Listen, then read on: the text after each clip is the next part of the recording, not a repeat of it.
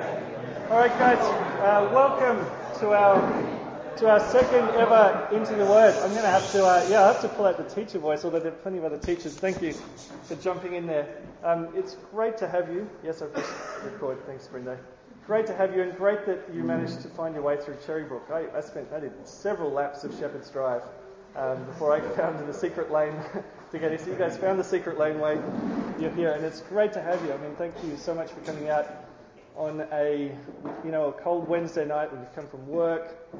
You might have kids struggling to get to sleep or whatever, uh, and it's it's just really encouraging that you're here um, and and getting behind this effort to uh, as a church uh, drink into uh, drink the word, um, get uh, into the word as our as our name suggests. So.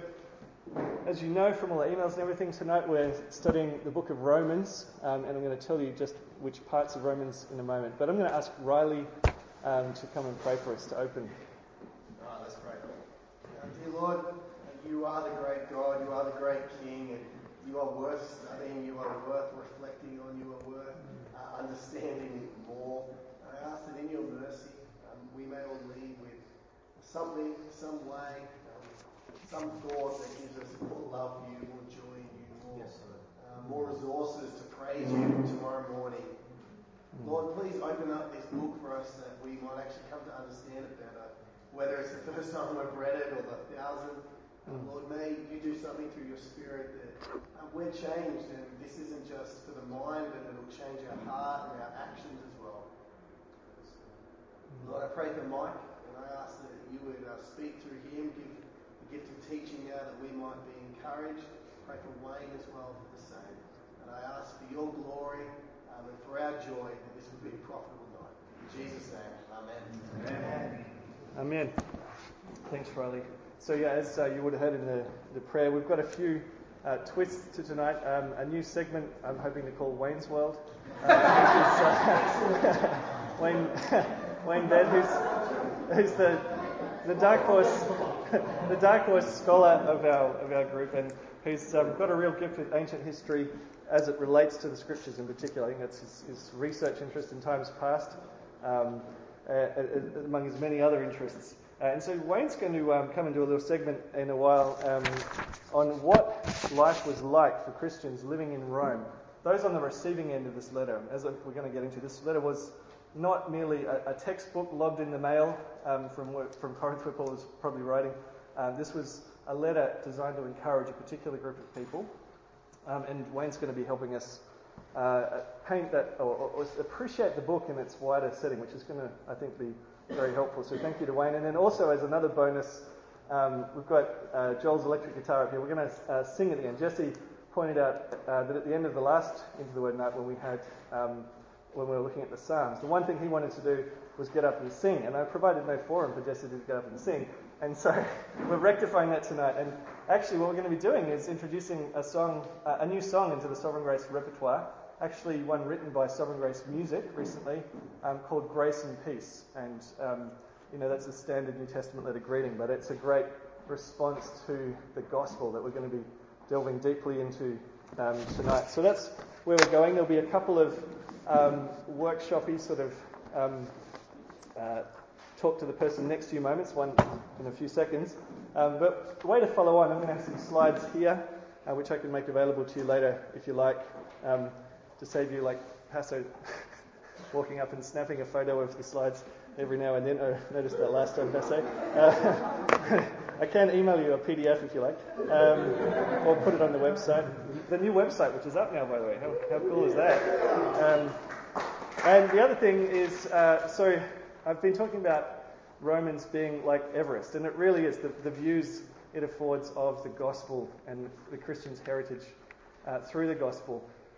It's also like Everest in that it is a heck of a climb, and Riley and I um, are still somewhere near base camp so far as making one of those nice devotional booklets goes. Um, so that's going to be coming to you hopefully in a few weeks. Um, but even though we're doing far fewer chapters, we had 150 with the Psalms, and we're going to be doing Romans 1 to 8 for the booklet. The density of these chapters and their importance uh, to the Christian life means that we want to take our time to do it properly. So what we've got is a little taster in the meantime. This is something you can follow on um, tonight. It's a double-sided sheet And some of you might even find this more handy because you can just tuck it into your Bible or whatever or in your pocket. I don't know um, what you prefer to do with it, and use it as a guide later um, to have a read through Romans. And I've got these little, um, if you look over the back, um, where the bulk of what we'll be doing tonight is, which is looking at the structure of chapters 1 to 8, um, and I'll explain that choice in a moment. You can see down the right hand side there are these questions for reflection. So you can, in a way, the whole purpose of these nights, if um, it's worth me saying again, even if you came last time, these nights are really just an, an entree into a book. And the whole um, point of it is just really to invite you to go away and on your own, or maybe with friends uh, at church, or even occasionally in, in life group perhaps, um, to uh, dig into this book yourself. It's really just a night to kind of give an introduction, give you some some handlebars, some pointers as to how to um, best do that um, on your own. And as I've said, I said at church, um, it's hopefully there's something in it for everyone. So if you, like Riley said, if you've never read the book before, hopefully this will be um, empowering for you and not overwhelming. And please let me know if I can help it be less overwhelming if you're finding it is. I'm definitely open to having that sort of response. Um, and if, it, if it's sort of the hundredth time, and like Brendan, if you've memorized it in Greek, um, then hopefully there's still something um, in it uh, for you as well. Um, but I want to know what you guys think. So I wanted to start just with you guys talking with each other and getting your heads in the, the Romans mind space. Um, just a really simple question, a set of questions. Um, what do you know about Romans already? Um, what's one thing you like about it already? And what's one thing you want to know more about? So just two or three questions there. I want to give you just one or two minutes to um, talk with those next to you. Maybe someone you came with, maybe someone you didn't. Marcus is looking around for someone to talk to. Um, so yeah, and I'll hear from a few of you guys in a moment. What do you know about Romans already? It might be nothing. Um, what do you like about it? And what do you want to know more about? So a few, uh, few minutes uh, with the person next to you.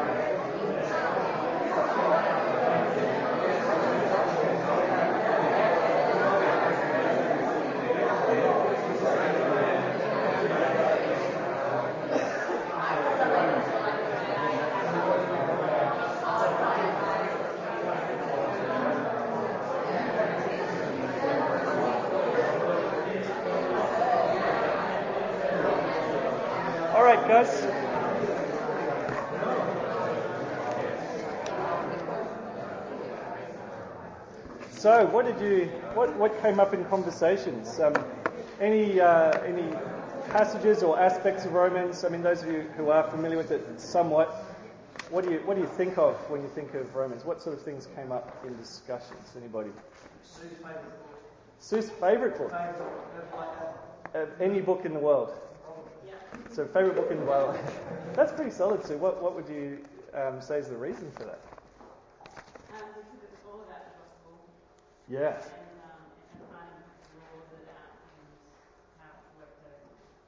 Yeah, so true. I think that's a great answer. Pretty much what I was going to say tonight. So thank you for.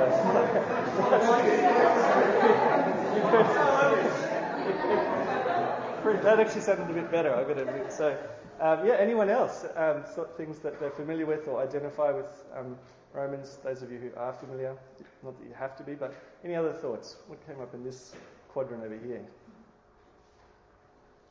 People looking away from me. This isn't school. it's got these sort of furtive sideways glances. Um, Sue's kind of vibe, the, the gospel laid out in detail. That's what you reckon, really? The gospel applied as well. Yeah. So mm. chronologically, it's like the Bible's put together. Yeah. The first time that it's a, an application. Yeah, because it comes right smack bang after the Acts, Acts Romans, and it's the big yeah, and there is possibly something to that too. Its placement. It's not um, well, no, it's not the first letter Paul wrote, but it's the one that those organising the canon decided to put yeah front and centre um, in terms of the Bible's organisation. Um, yeah, any other thoughts? What about things that uh, you want to know more about? Murky parts or, or questions? That might be a harder question to answer. Sometimes you have to know. Yeah, Brendan?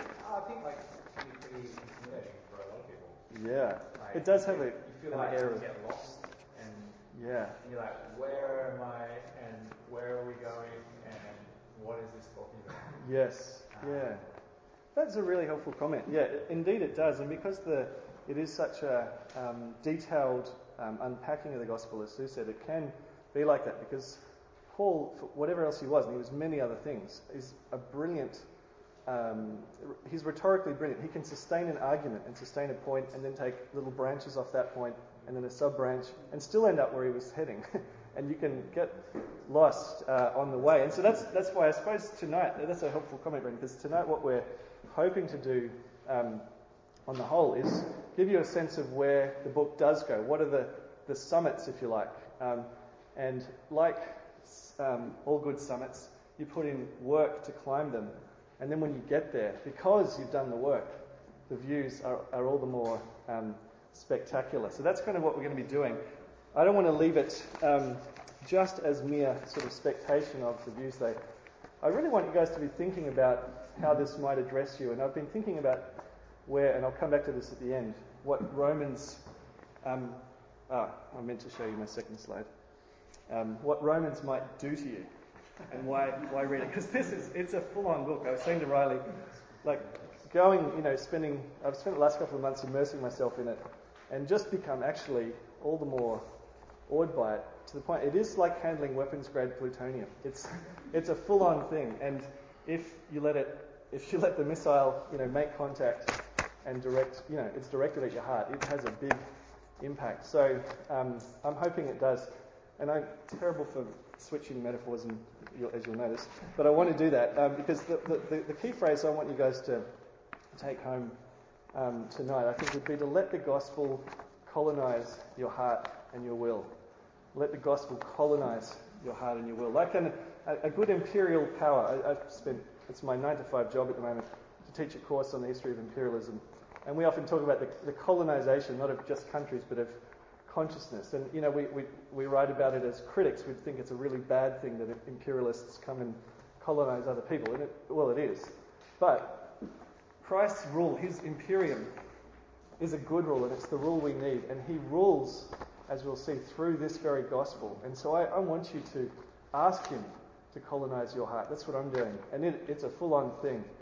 What a colonizer does is look for rebel strongholds, right? They, they come in and snap out um, opposition. And so I've been thinking about, and you might want to think about certain kinds of opposition, certain holdouts against the gospel, whether it, it might be worldliness in your life, it might be self righteousness in your life, it might be a lack of assurance in the gospel, um, it might be a, a discouragement um, and, and, a, and, and, a need to turn to the hope held out in the gospel. But whatever it is, uh, it might be a, a lack of zeal uh, for the spread of the gospel. But this, this book really does, if we let it do its work, colonize our, our very being. So it's, it's at once encouraging and daunting, I, I found myself. And that's partly why uh, I decided to break, um, at least for the, for the moment, break it in half and uh, think about whether we come back to the second half later in the year. But we're going to just look, because there's so much here, we're just going to look at Romans 1 to 8. And what that does is get us starting very, very low, as in Romans brings us down into the dirt from the outset. But it does that to bring us, to make us cry out for mercy. And then as we approach Christ and see his mercy, it lifts us up um, to these summits we've been talking about. So I've asked you the question there, why read Romans? And you guys have been thinking about why, or what you know about Romans. And I want to start though with some other um, great figures. Um, you could go through church history, and there's this. Speaking of weapons, grade plutonium, there's, there's, a long history of gospel explosions coming out of um, people reading Romans. Um, I haven't put him up. You could go to, to Augustine, the fourth century uh, theologian who, before Luther, was probably the most influential um, uh, theologian in, uh, in, Western theology in a good way. And, and, he became a Christian effectively by overhearing somebody reading Romans 13. Um, Martin Luther, though, I love this quote. I don't know if you guys can read it on the screen. Um, Dad, your eyesight might be a bit hard up the back there. You, yeah, you can read it? You can, good. Um, Luther talks about how he's, um, he, has been wrestling. He's, uh, if you know anything about Luther, he's the, the monk, um, 16th century monk in Germany. His job is lecturing the Bible at university. Um, but he's responsible for much of um, the Reformation teaching, which swept the world and which we still, um, you know, which has really helped us read the Bible right down to today. And it was Romans that did it for Luther. Um, I'll read this quote. He was talking about his wrestle um, with how could anybody enjoy reading about the righteousness of God, which is what Romans talks about. That was an abhorrent phrase to me. It was just one of fear. And he says, Night and day I pondered until I saw the connection between the justice of God, which is another word for righteousness, um, and the statement that Romans 1:17, the just shall live by his faith, which is Paul's capstone argument of the book. He says, Then I grasped that the justice of God is that righteousness by which, through grace and sheer mercy, God justifies us through faith. Thereupon I felt myself to be reborn and to have gone through open doors into paradise.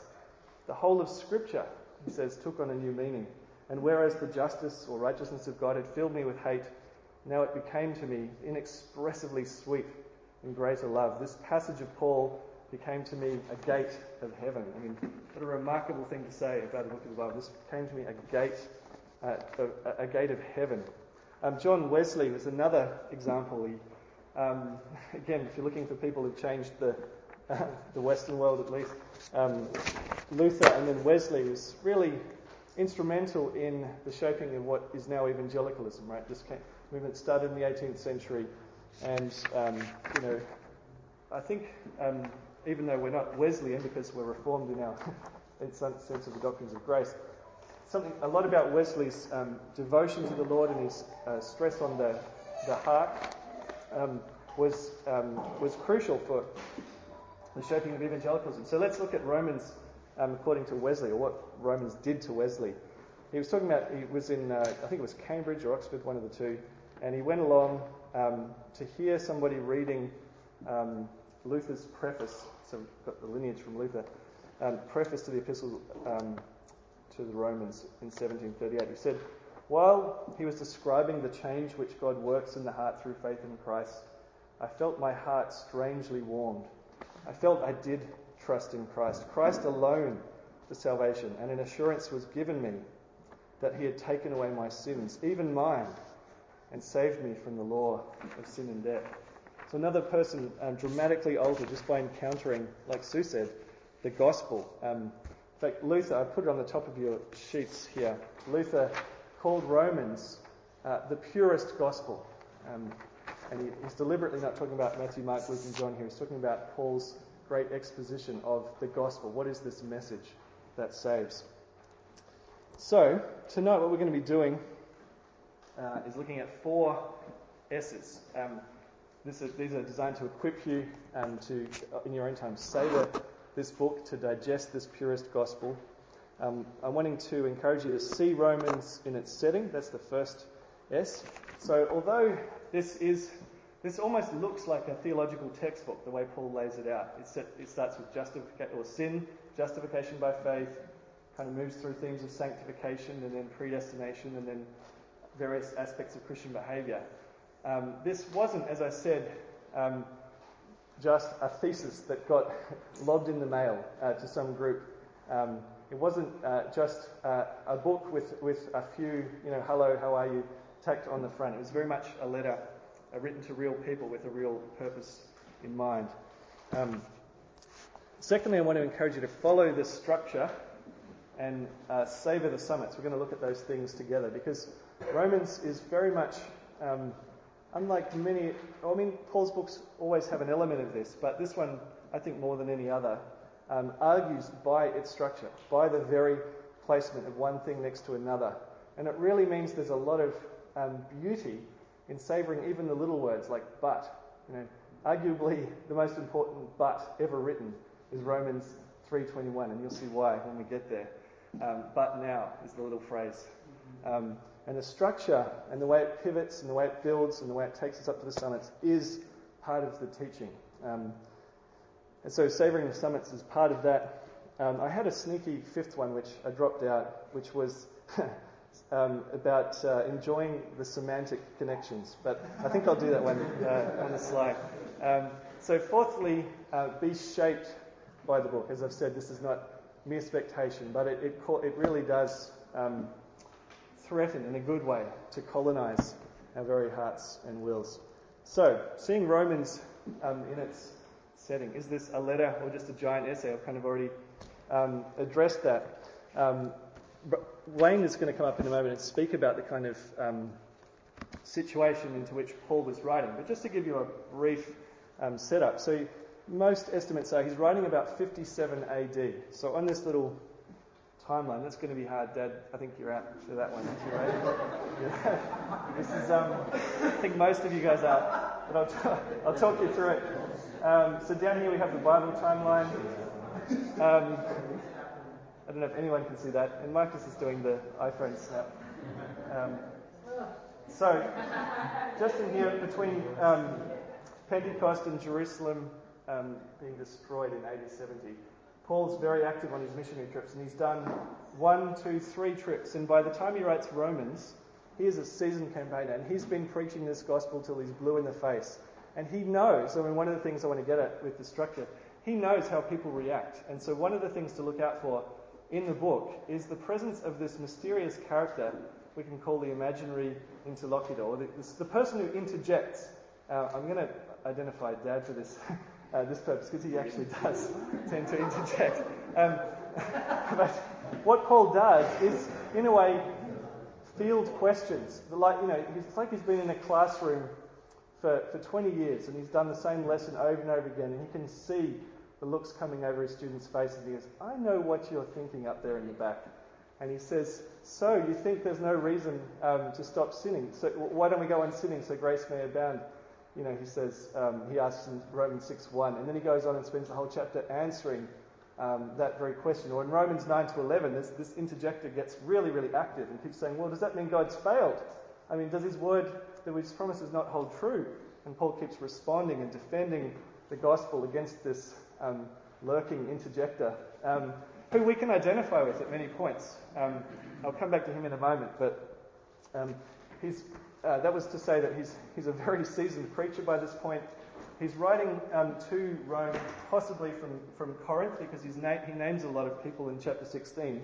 But basically, chapter 16 is a whole lot of, the last chapter of the book is a whole lot of, um, you know, Chloe says hi, Erastus says hi, 20 people say hi to 20 other people in Rome. And it kind of shows you this early, um, early Christian network between cities um, that are the fruit of this, the fruit of the very missionary enterprise um, he's engaged in.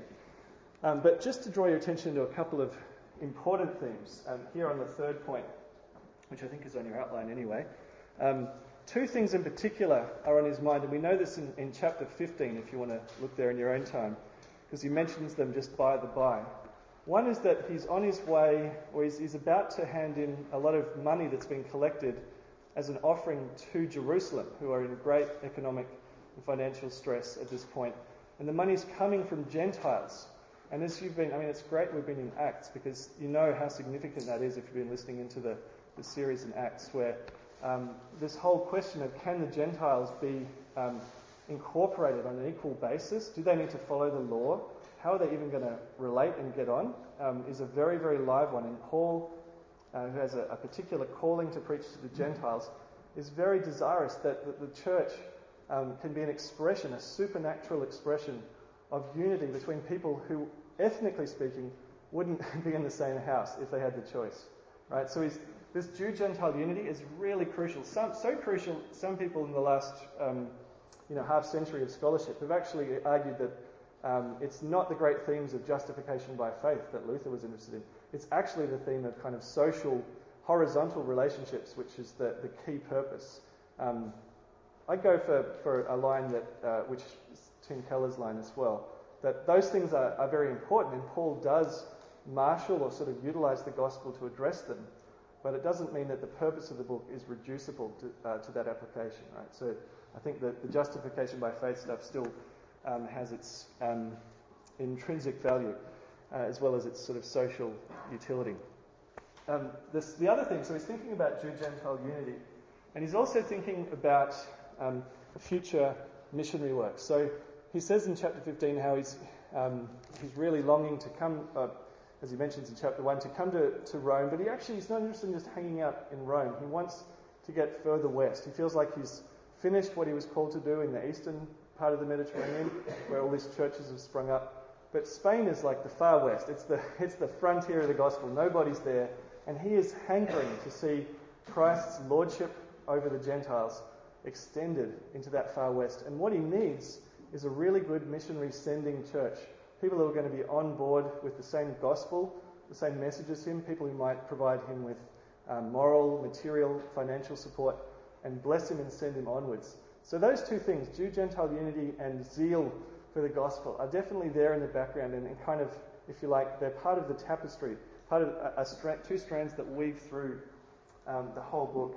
So he's never been to Rome. He's writing to them, and he spends a lot of time in chapter one. It makes me feel better, saying, "I've really wanted to get there. I just haven't been able to. I know I said I would." Um, but as I've been listening to some great sermons by Sinclair Ferguson, who pointed out that if Paul, he says he's been praying to get to Rome, and Ferguson points out that if Paul's prayer was actually answered and he had gotten to Rome earlier than he'd, um, and in the way that he'd hoped, we wouldn't have had the book of Romans. We wouldn't have had Martin Luther, you know, being transformed or John Wesley being transformed. And it's a great illustration of the wisdom of God and his providence in Paul would never have known that that frustrated non-answer to prayer would result in probably, well, in Sue's favourite book, probably the most um, influential book of the Bible um, in world history. You know, an ex- truly extraordinary gift to the church. I mean, it's hard to think of a greater gift. Um, and it came out of his lack of answered prayer, of all things. So he doesn't know them, and it's not sort of a church he necessarily has pastoral oversight, like the Corinthians, when he writes to really scold them um, for their wayward uh, ways. Um, and he's, he's sort of reaching out and saying, This is my gospel, this is what I believe in and I believe you believe it too. And, and I think there's this tacit hope he's going to work together with them. Um, so at that, this point, I think I want to um, invite Wayne up for the inaugural Wayne's World and, uh, and answer this question what life was like for Christians in Rome in between 50 and 60 AD.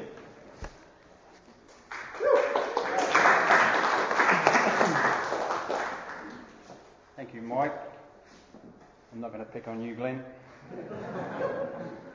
um, to understand the book of Romans, we need to uh, walk in Roman sandals for a while. Um, unless we understand the culture of Rome, uh, we won't understand Romans so well. So I want to just take you back to um, the early church and to Pentecost, where some Romans probably heard the gospel and they took it to Rome. Um, and for 30 years in Rome, they plundered, stumbled around, um, passing stories around um, oral traditions. And um, if they hung around a synagogue, they would have heard the Hebrew story. But life in Rome for the ordinary person was incredibly different to what we experience in Sydney. Um, it wasn't a very pleasant experience. Life was precarious. A lot of death around. Um, health was poor. Nutrition was bad. Diseases and infections everywhere high infant mortality, bad teeth, pustulating sores. cankerous ears.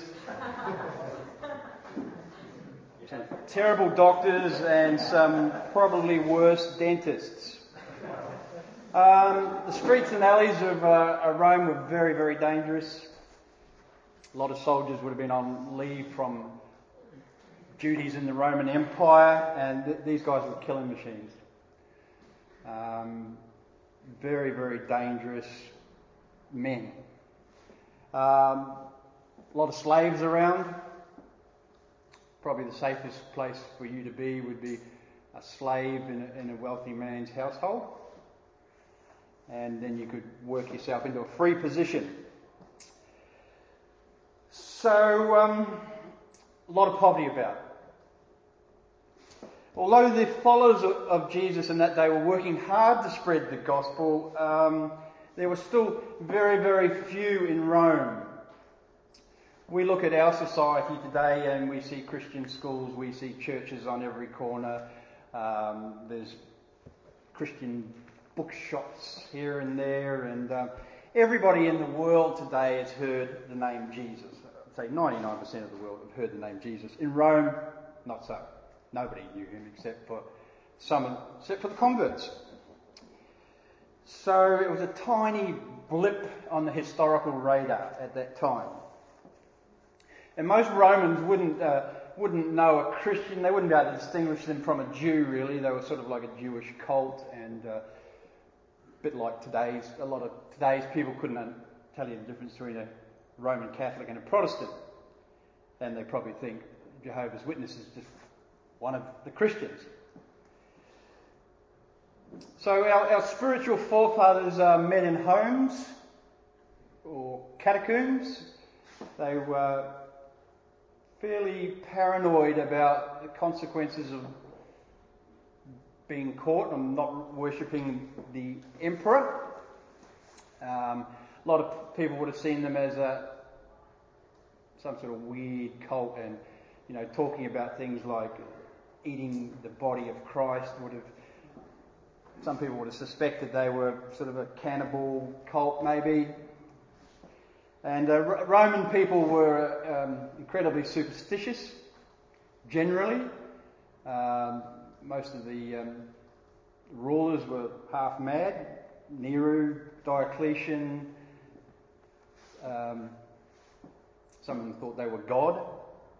So this is uh, the sort of atmosphere that this gospel was developed in. So sometimes they met at, at night, and this would have created some suspicion. But they needed to be out of sight sometimes. If they were caught, they faced death, sometimes torture, um, persecution from fellow citizens. Um, they were treated as scapegoats sometimes. For Nero was um, known to have used them as candles in his garden party, but that was a little bit later, post 60. The persecution got a lot worse up until uh, Constantine, where he, he legalized Christianity and became the, most common religion. But for those three or four hundred years, it got worse. Uh, they were accused of practicing black magic, incest, all sorts of accusations. They refused military service and did not take part in politics or law or anything that included pagan traditions. And the Roman uh, authorities would have questioned their loyalty to Rome. But uh, persecutions at that time were sporadic, didn't usually last long. Um, richer people, or like John, were exiled to Patmos. Poorer Christians were crucified. The gospel spread because it appealed to those who were, uh, had hard lives. And they were seen by others as, as people that would die for their religion. Some of the house churches at the time had various different theological biases. There were Jews who um, had their particular biases based on their their uh, understanding of election. They didn't quite know how the Gentile will fit into that big picture, and the Gentile probably didn't know how he would fit into that big picture. They didn't have leather bound Bibles, unlike us. So they were divided on lots of issues, and Paul addresses this in Romans. And if you read Romans, you can you can try and pick out what's going on. Why is he writing this? What was happening here that, that caused this? Uh, because everything he wrote was for a reason. So, what these people needed to hear most at this time was a word from God. And they got it through Paul. They needed sound teaching and they needed a lot of encouragement. And you look at that passage in Romans 8 35 onwards where, where Paul says, What can separate you from the love of God? And he just goes through this diatribe and he, he actually shows how all of these things which are poles apart can't separate you from the love of God. So, in actual fact, he, he, he runs it out drags it out, but what he's saying is nothing can possibly, not persecution, nothing can separate you from the love of God. So he's encouraging them. They were facing death, a lot of uncertainty, disease. So, what God needed most was a unified church. And this is what the gospel does to people. And this is what we'll see time and time again through Romans is lack of unity and Paul setting to establish that. Okay. And if you want to learn about first century Christianity, this guy is a historian and sociologist, Wayne Meeks, and it's called First Urban Christian. Really, really interesting. We'll leave it at the book table for a moment in case people browse behind messy book table. Thank you. Thanks very much, Wayne. Um, that's great and, and quite right. Um, we're on the same uh, page in many ways. I was thinking about similar themes to Wayne, um, although I hadn't thought about postulating. What did you say? Postulating sores um, and cankerous ears. But I, that's the sort of you're right. The, the, the, kind of desperation, just even in living conditions, let alone persecution, is so worth remembering um, when, we, when we're hearing what the gospel means in life and death terms. Um, just to um, draw some of this sense of purpose and occasion together, um, I wanted to suggest this um, to you. I'm drawing on, uh, I, I, put it in the diagram myself, but I'm drawing in substance on this book, which I recommend too, Christopher Ash, um, Teaching Romans, which you really don't need to be teaching it in order to enjoy it. It's actually just a really great, easy to read exposition I can recommend to you.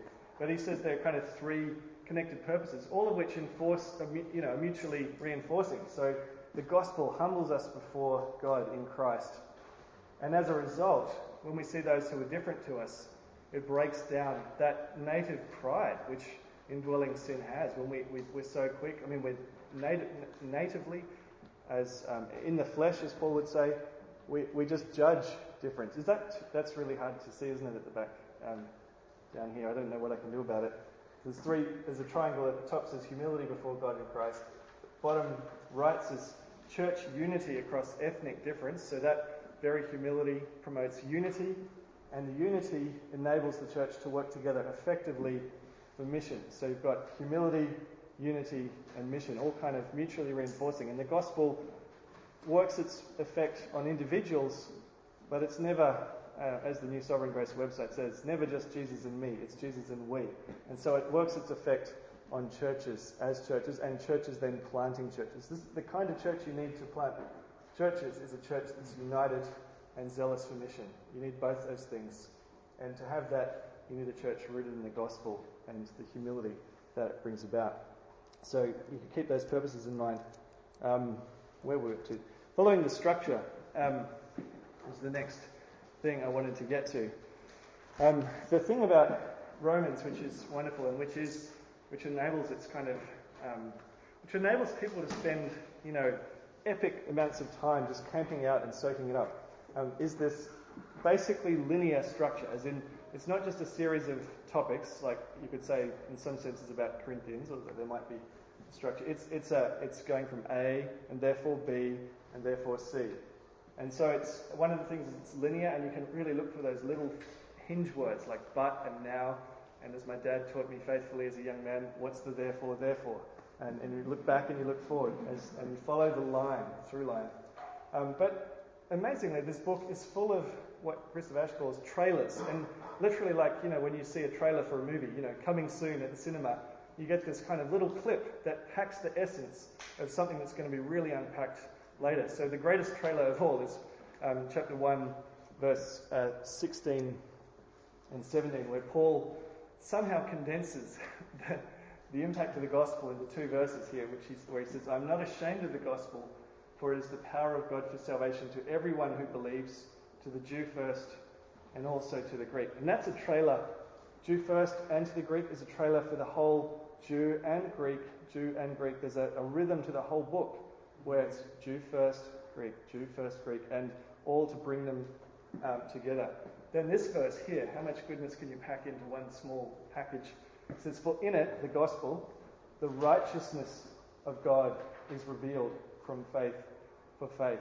Now, that clause there is packed full, it, it, in a way, it's it's the you, you, drop it in the water and the book of Romans expands, right? It's all it's all compacted into this, um, uh, especially one to eight. It's compacted into this uh, first clause here. Righteousness, by the way, we don't see it in English, but there's and this is what I was going to do for that fifth point on semantic connections. There's one word that behind um, one Greek word that's behind a whole lot of English words: just, justify, justice. It's the same as righteous and righteousness. There's one word. And so Paul's deliberately using the word, um, like if you look up that word in the concordance, Romans just canes it. Like there's, there's scores of uses in Romans, and the English translators, I think, to make it easier on our ears, sometimes alternate between just and justice and justifier.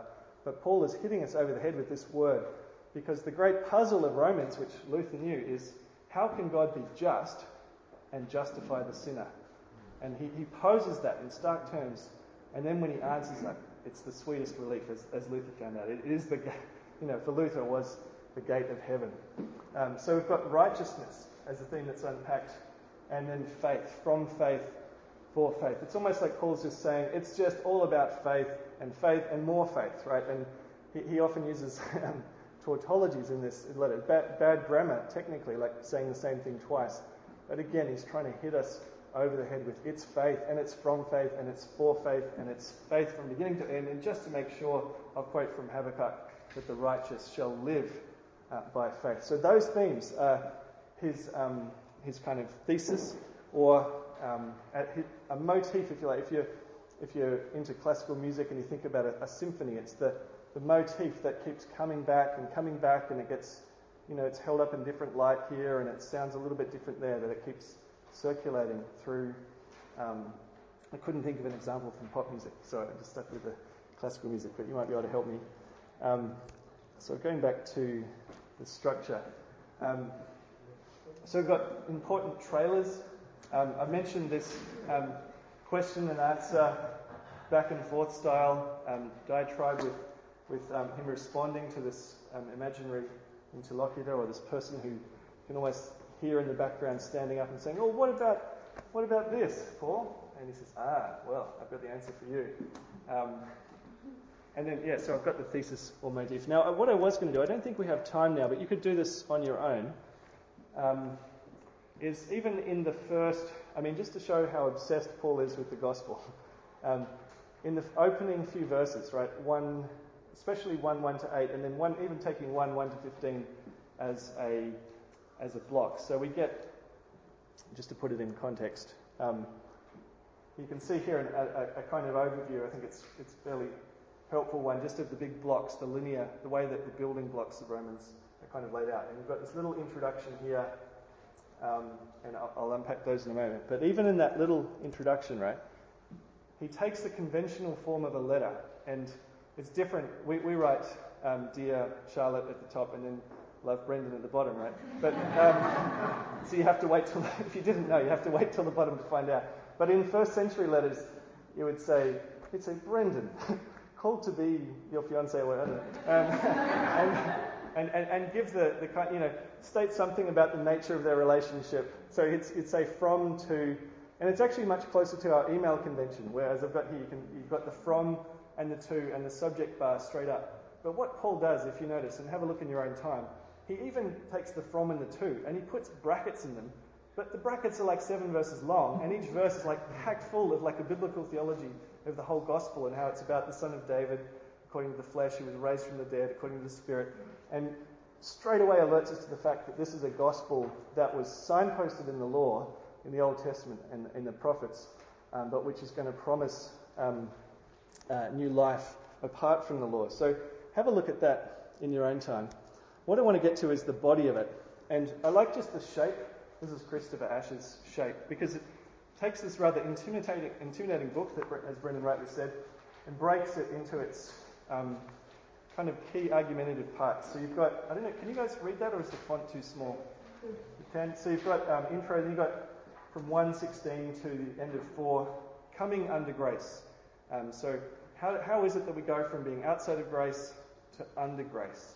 The second part, what is it then to live under grace? If you're standing in grace, as Paul says in chapter 5, what is it to live there? What does life look like under grace? Is it all rosy now? Uh, and the answer is no, of course, um, but it's full of hope. The 9 to 11 talks about the overflow of grace. This grace that's been given to the Gentiles somehow is overflowing from Israel to the Gentiles, and then it's going to flow back to, the, to Israel. Um, and 12 to 15. So 12 is that great moment in a lot of Paul's letters where it's like, okay, having seen all of this awesome stuff, here's how to live. 12 is like a hinge. Or it, it is really in view of God's mercy, he says, offer your very bodies as living sacrifices, as living dead people. Offer your whole selves to God's disposal. And then several chapters of unpacking it, not just in your own life, but in the life of the church, um, in relation to outsiders, including the Roman Empire, as Wayne pointed out. Uh, and then he wraps up at the end with some of that discussion of his future mission um, and, you know, the highs and hellos between Corinth and Rome. But you've got this sense of the blocks. Now, you'll be relieved to know we're only going to get to there tonight, to the first two blocks. But I want to suggest to you, I'm not going to use, I like the shape of it, but I, am going to offer a different content to you. And this is on your um, sheets, on the second side of your sheet. And this is really um, the meat of um, what I, I, want you to take home, because this is where, as I said, his structure is the argument, if you like. It is the, the teaching, the way things are set um, next to each other. So, what I want to put to you is that there's, um, yeah, it's, it's, similar to the other one, but just, just going, I want to look at these first three in particular tonight. But I want to break or suggest to you that there's a, a section we can hold together that's all about our need for the gospel. Now, there are many ways you could think about. I mean, of course, they're all in a way artificially imposed, but they are helpful, these, these sort of structures, to give you a sense of a, a roadmap for the book. Um, and I've chosen, um, like, uh, and it's not me, I'm, I'm borrowing um, several major scholars in doing this, but the gospel, I think, is probably the best overall theme, because that is the one Paul, you know, makes his central motif as we looked at. So if we think about the gospel, we could see the whole book is firstly arguing our need for the gospel. So Paul doesn't just say, hey, I've got some good news. He has to give you the bad news first that makes the good news good. And if we don't understand the bad, we don't understand the need, we don't understand how good or how amazing grace is. We might understand grace, but not how amazing it is. So, our need for the gospel, the reign of sin, the heart of the gospel. And this is um, such an important part of the book that traditionally a lot of people saw this as the meaning of the whole book. That is, justification, getting right. So, how can you be made righteous? The answer, Paul argues in 321 to the end of 4, is by faith and only by faith. In Christ and only in Christ. And by grace and only by grace. So, justification by faith is the absolute essence of what this gospel is. That's the heart of it. And then I think the most wonderful, and I think here's the summits I've been talking about chapters 5 to 8. 5 is like a little you know, peak, it's like a, a baby summit, and then eight is the ever, it's the peak where you, he just gets you to stand back and he harvests the implications of the gospel for believers' lives. And he does it in the most gracious and realistic terms. He looks square in the face of suffering, uh, square in the face of the battle of indwelling sin, and still yet points you to Christ, uh, not only in the present, Christ past, present, and glorious future. So um, that's where uh, we're going. And then if you wanted to follow this structure through, I'd suggest 9 to 11 is defense of the gospel in relation to the problem of Israel, and then the transforming power of the gospel from 12 onwards. But I want to start at the beginning and really just spend most of the time here because it is the most, well, it's foundational for all that follows. And, so we're actually going to read, how's this? We're actually going to read some Romans um, tonight. And we're going, I want to start with the most, the most blistering assessment of humanity you will ever read, guaranteed. Um, and it starts in uh, 1 verse 18. Now, I would like to get somebody else's voice in the mix. What about um, Andrew Ross? Would you be feeling inclined to read any, Rossi? I don't want to impose. Hey? Oh, 18 to the end? Or if you get. Yeah, yeah, to the end of chapter 16. Just, just the, the vibe, yeah, the whole thing. Um, to the end of the chapter.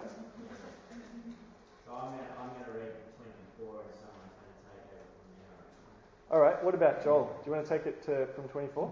Jesse said he wanted No, no, Joel. Joel.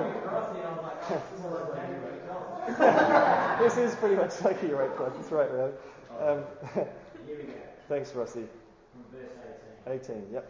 The wrath of God is being revealed from heaven against the godless, godlessness and wickedness of men who suppress the truth by their wickedness. Since what may be known about God is plain to them, because God has made it plain to them. For since the creation of the, of the world, God's invisible qualities, his eternal power and divine nature, have been clearly seen, being understood from what has been made, so that men are without excuse. For although they know that they, for although they knew God, they neither glorified him as God nor gave thanks to him. But their thinking became futile and their foolish hearts were darkened. Although they claimed to be wise, they became fools and exchanged the glory of the immortal God for images made to look like mortal men and birds and animals and reptiles. Therefore God gave them up in the lusts of their hearts to impurity, to the dishonouring of their bodies among themselves, because they exchanged the truth about God for a lie, and worshipped and served the creature rather than the Creator, who is blessed forever. Amen. For this reason God gave them up to dishonourable passions. The women exchanged natural relations for those that are contrary to nature, and the men likewise gave up natural relations with women and were consumed with passion for one another, men committing shameless acts with men and receiving in, some, in themselves the due penalty for their error. And since they did not see fit to acknowledge God, and God gave them up to a debased mind to do what ought not to be done, they were filled with all manner of unrighteous, evil, covetousness, malice. They are full of envy, murder, strife, deceit, maliciousness.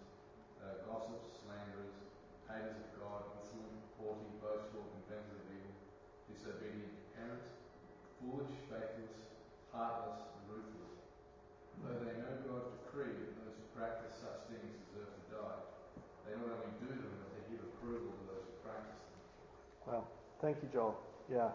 Now, this, these verses, um, I'm told, were printed on a t shirt in an American college recently without any attribution to the Bible, and those who, it was a Christian group who did it. And they were hauled into the office of the, the Chancellor and told to take down immediately such offensive um, texts, and not knowing the, the Chancellor not, not recognizing at all that it was from you know, the, this greatest of New Testament books, from Seuss' favourite book of all things. Um, and it is really, really hard to read. And Paul hits us very hard um, uh, from the outset. Um, there is no excuse, he says. And in a way, he's claiming to know, and this is divine revelation, he's claiming to know something and telling us something that unbelievers um, think isn't true. They don't know it about themselves. They don't recognize it about themselves. They wouldn't acknowledge it about themselves that though they know God, they do not acknowledge Him as God and exchange His glory for the glory of idols. He, he brands us basically a race of idolaters at heart. And it's a really, I mean, in itself, there's so much awesome theology there that shows us um, not to attack the fruit. So homosexuality there is fruit, it's not the root. The illustration of homosexuality, um, or you know, it's a particular sin formation, if you like, uh, and it's probably used because, and I'll get to why in a moment. Um, when we look at chapter 2, it's probably used because it scandalized Jewish people. And this, you've got to remember, this is a, a Jewish, um, partly Jewish church in a pagan culture in which homosexual practice um, may have had different kind of cultural meanings then, but, but practice is uh, rife. And it's something that Jews would see themselves as set apart from. But what Paul is showing us is that it's just one manifestation of a whole creation that has gone berserk because of its fundamental um, idolatry. Um, this is, a, I think, a really helpful diagram from Ash again. This is the, the essence of the problem. We're, we're created to be in relationship as human beings, looking upwards in worship to our Creator. Both, you know, even as simple as acknowledging Him and thanking Him for creation. But instead, uh, and exercising stewardship over the creation, instead we turn it, we flip it upside down and start worshipping the created rather than the Creator. And from that very fundamental disordered relationship, all the disorder in relationships spring. And so it's a really sobering word for us to not um, have superficial assessments of sin in the first place. Uh, and notice that it's written in the third person. It is like a Today Tonight montage. It is just the worst of the scum out there. It's like combining bludgers on the dole who don't pick up the rubbish in the backyard, who make their kids fat, and take money from the government, all in one. And it's all in the third person. right? It's all in the third person. And then let's read chapter 2, verse 1 together. I'll read it. It says, Therefore, you have no excuse, O man, every one of you who judges. For in passing judgment on another, you condemn yourself, because you, the judge, practice the very same things. It's an extraordinary pivot, and this is the kind of thing to look for in Romans. All third person, it positions you, and it's almost like he's laid a trap for the self righteous. Um, because when we see an assessment like that of human sin, there's kind of usually one of two reactions. One is given in 1 verse 32, where he says, um, There are those who know it's wrong, but they give approval anyway. So it's kind of a response. We might even be tempted to. It's not really that bad. Like God's assessment is a little bit severe. It's just self expression. It's not really idolatry. You know, it's liberation. It's not really sin. It's surely the wrath of God can't be aligned. He can't be angry. He can't be furious with this. That's one response. We, we lessen the tension by lessening the severity. The other, Paul hears, this is where the interjector, like the, the figure in the back row, uh, might say, he hears, the, he hears the blistering assessment and he says, Look, Paul, I just want to commend you on your, your, your moral assessment of things. I just think you nailed that. You know, what a terrible world it is. Uh, this is why I call it the Today One Touch, because I think, uh, uh, and I don't want to tread on. Is that your old employer, Rossi? No. Uh, okay, so phew. Uh, well, anyway, I've got to back up. Um, Dr. Phil.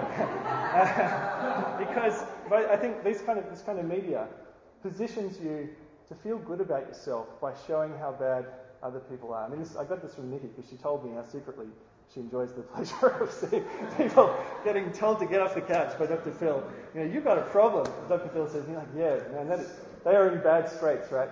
And Paul, he's kind of picking, he, he's oh, in a way sensing among his readers that kind of response. Yeah, the world is so bad. I'm, I'm just so glad I'm not like that. I'm so glad I'm a member of this Jewish community that's got the law that's got pedigree and has, you know, has been taught what's right and what's wrong. It's so people, that's what's wrong with the country today. People don't know right from wrong. And there's this kind of Christian tutting that he has no time for.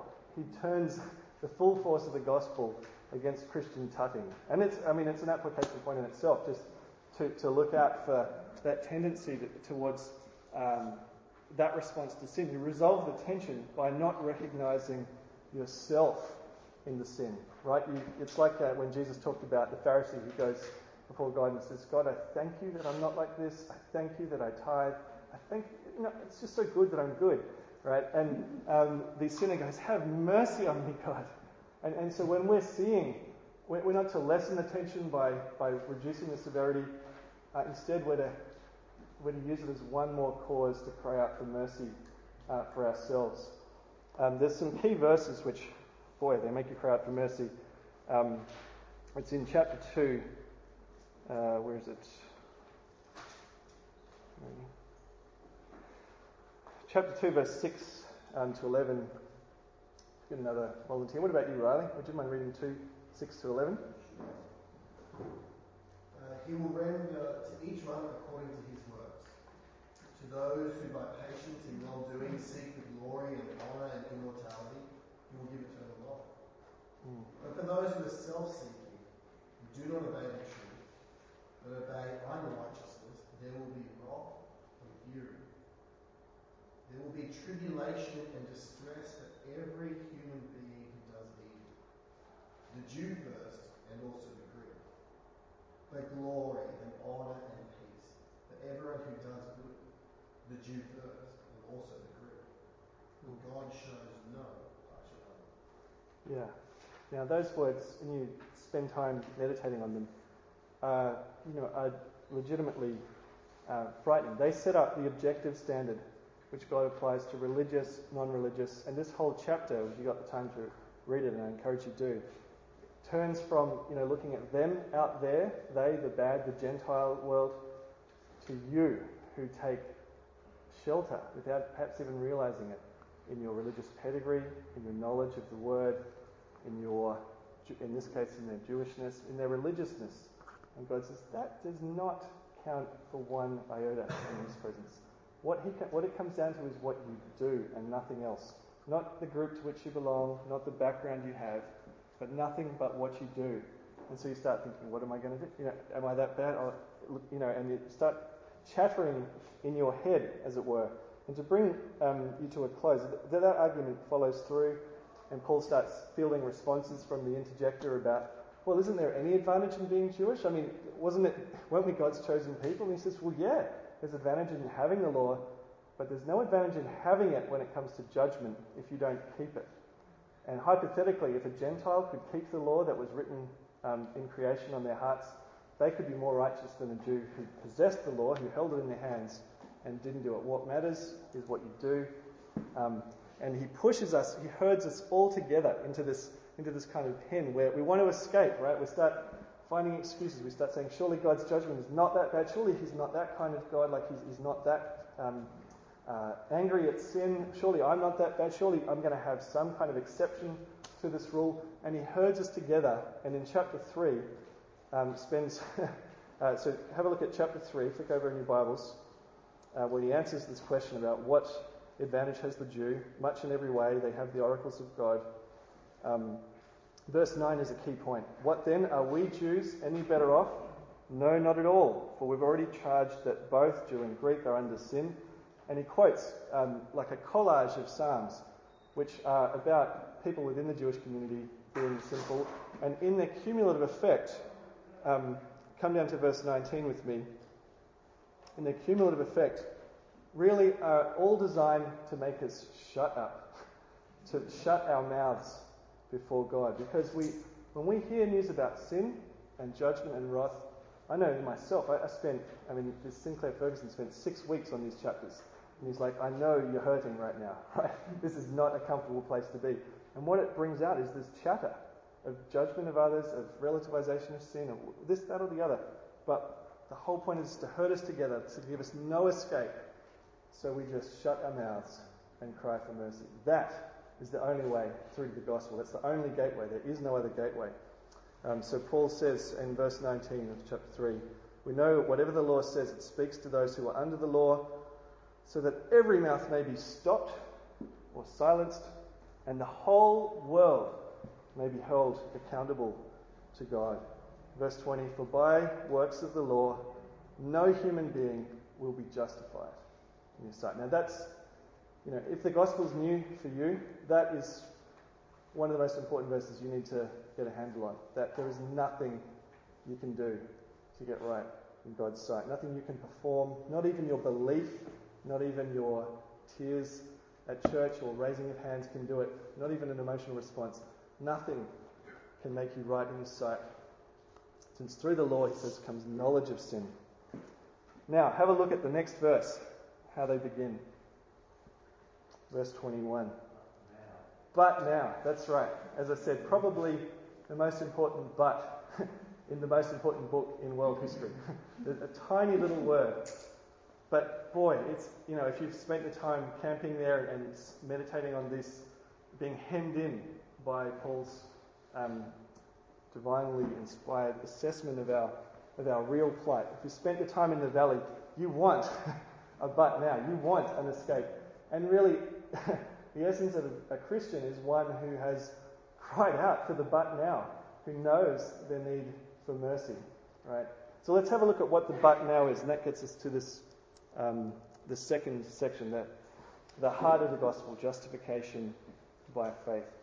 I mean, these these verses are so packed full of um, goodness that I just recommend you, I don't know, tattoo them to your skin or meditate on them in some other less painful way. Um, but the but now, you want to build your life on, the, on what follows the but now. Um, he says, But now the righteousness of God, let's read 321, has been manifested apart from the law, although the law and the prophets bear witness to it.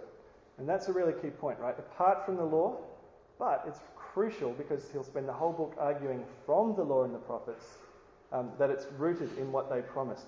So if you want a, convenient image to think about that, think about the law as a signpost. It could never do the saving in itself, but it definitely pointed the way to the Christ, to, to Jesus who would save and showed the, um, the means by which he'd do it. Um, so it says, um, verse 22, the righteousness, here's the gospel, the righteousness of God through faith in Jesus Christ for all who believe. I mean, it's an extraordinary thing. We're all herded into this room, this objective, impartial standard of judgment is held out, and we're all shown to have failed, no matter how religious we think we are, no matter how good our pedigree is. And yet, there's a way.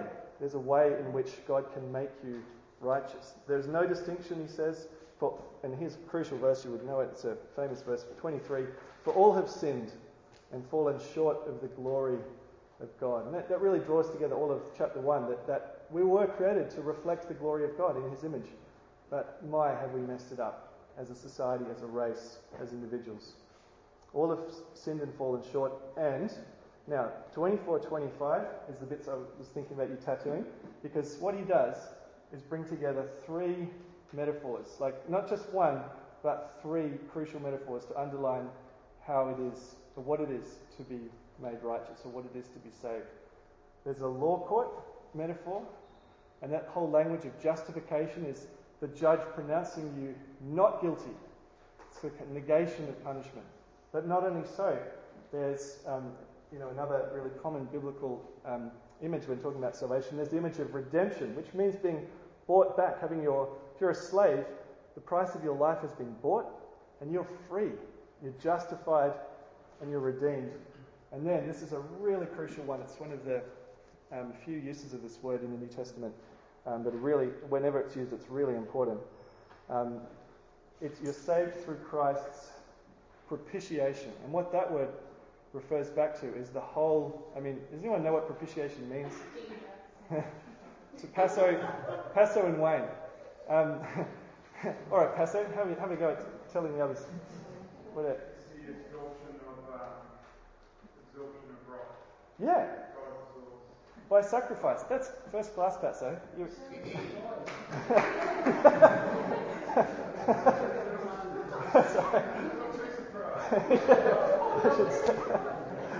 and that's, no, it was just the economy and, you know, um, incisiveness with which he did that. Um, yeah, the absorption of wrath. By, and, and that's right, in the Old Testament it would be, it was used to describe the sacrifice that a priest would have to perform sprinkling blood on the mercy seat on the Day of Atonement just to get near the presence of God.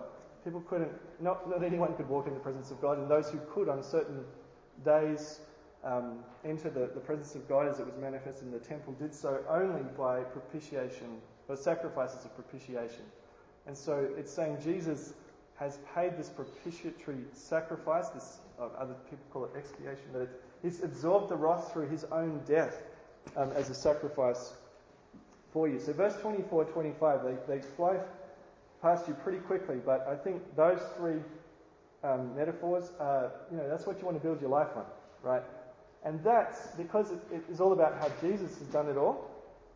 It logically flows um, into the next um, point here, which is that the only way, in verse 27, he says, he talks about this idea of boasting. You know, what, what can I have confidence in? What can I rejoice in? Um, my works? No, it's excluded by this law of faith. One is justified by faith apart from works of law. Because there's nothing you could do, the only way to access it is acceptance.